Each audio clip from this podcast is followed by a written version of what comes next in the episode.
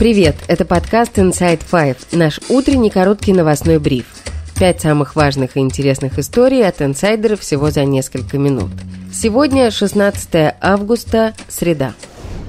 Отравление журналистов. История первая. В течение последнего года новая волна отравлений затронула уехавших из России журналистов и активистов. Как выяснил инсайдер, в октябре в Мюнхене была отравлена журналистка «Новой газеты» и «Медузы» Елена Костюченко. Неделю спустя с практически идентичными симптомами столкнулась журналистка «Эхо Москвы» Ирина Баблоян в Тбилиси. А весной нейротоксичным веществом была отравлена глава фонда «Свободная Россия» Наталья Арно. Инсайдер подробно изучил обстоятельства этих отравлений вместе с врачами. Материал вы можете найти прямо сейчас на главной странице нашего сайта. У ФСБ есть лаборатория, которая занимается ядами. Об этом инсайдер писал ранее в своих расследованиях. Подробнее шеф-редактор инсайдер Роман Доброхотов. У ФСБ есть своя собственная лаборатория на улице Академика Варги, где они исследуют самые разные яды, в том числе радиоактивные. Мы знаем, что Литвиненко был отравлен полонием. Мы подозреваем также, что радиоактивным веществом был отравлен и погиб Юрий Щекочихин. Это было, наверное, первое хронологические отравление из тех, которые были уже при Путине. Вот, так что речь идет о целой большой кампании, организованной ФСБ и Путиным а, и внутри страны, и за рубежом. Что касается новых отравлений, то у журналистки Елены Костюченко первые симптомы появились после поездки в Мюнхен осенью 2022 года. Сильное потоотделение, болели голова и живот. Она почувствовала упадок сил и сильное чувство тревоги, не могла сконцентрироваться появились отдышка, головокружение, тошнота, бессонница, ладони и ступни внезапно краснели, отекали, затем все так же внезапно проходило. Анализ крови показал, что печеночные ферменты были в пять раз выше нормы, а в моче оказалась кровь. Врачи исключили все возможные причины ухудшения здоровья, кроме отравления. Буквально через неделю с такими же симптомами столкнулась журналистка «Эхо Москвы» Ирина Баблоян, и позже они проявились у главы фонда «Свободная Россия» Натальи Арно.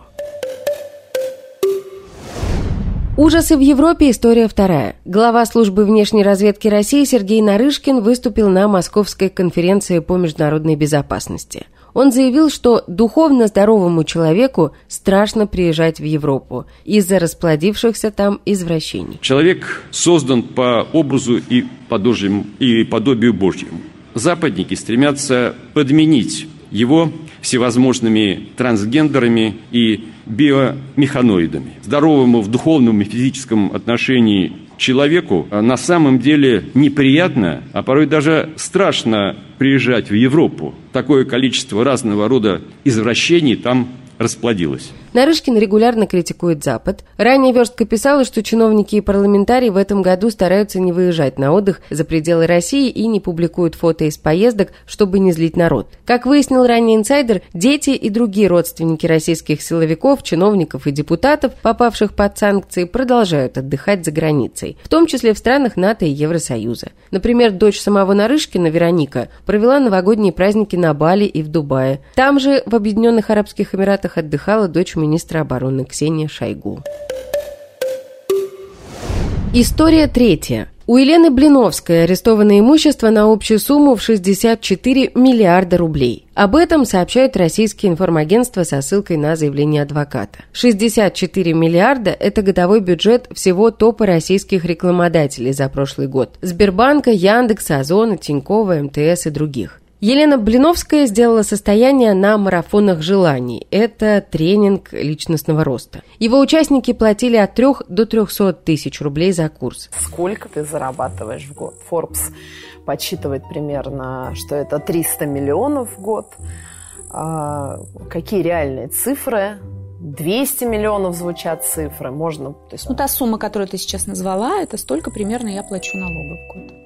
300 миллионов налогов, прости, или налогов с этой суммы? Нет, нет, налогов. Я, я плачу налогов не один десяток миллионов. Блиновская находится под домашним арестом как раз по делу о неуплате налогов на 918 миллионов рублей и отмывании средств в особо крупном размере. В рамках дела уже арестованы десятки счетов Блиновской, денежные средства на 100 миллионов рублей в разной валюте, автомобили, включая Бентли и Ламборгини. Адвокат не сообщила, входят ли арестованные ранее активы в указанные 64 миллиарда рублей.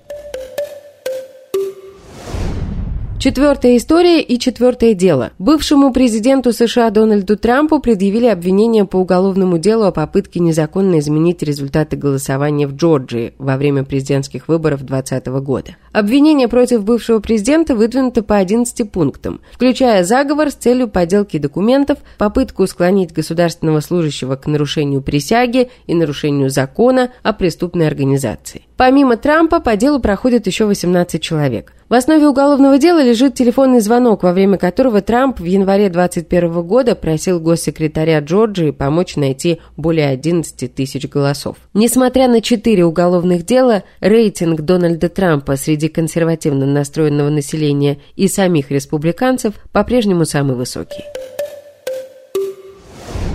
И история пятая. Бывший министр сельского хозяйства и потребительского рынка Республики Коми Денис Шаронов теперь работает дальнобойщиком в США. Он уехал из России после получения повестки, попросил политическое убежище, ожидая ответ, стал работать дальнобойщиком. Ролик с его интервью стал популярным в сети. Вы сказали, вам 48 лет, вы были министром в России, да, да. сейчас вы работаете на бокс-траке. Нет ли вот этого ощущения, что какого хрена? Как будто бы вы по лестнице социальной спустились куда-то вниз. Абсолютно нет, но это, наверное, связано с тем, что я уже до этого студентом был, 28 лет назад, год здесь отучился, проехал Америку и понял, что тут по-другому относятся к рабочим специальностям. Чтобы достигнуть какого-то социального положения, тебе надо пройти по головам, через интриги что-то, повесить себе погон, а тут такого нет. Здесь человек труда, чем бы он ни занимался, если он этим нормально занимается, он уважаемый, даже вот в нашем понимании, уважение профессии, мне кажется, тут оно по-другому немножко. По словам бывшего чиновника, в России он дважды подвергался уголовному преследованию. При этом суд его оправдывал и реабилитировал. Повестка, которая пришла из военкомата, стала последней каплей. Это все на сегодня. Это был подкаст Inside Five.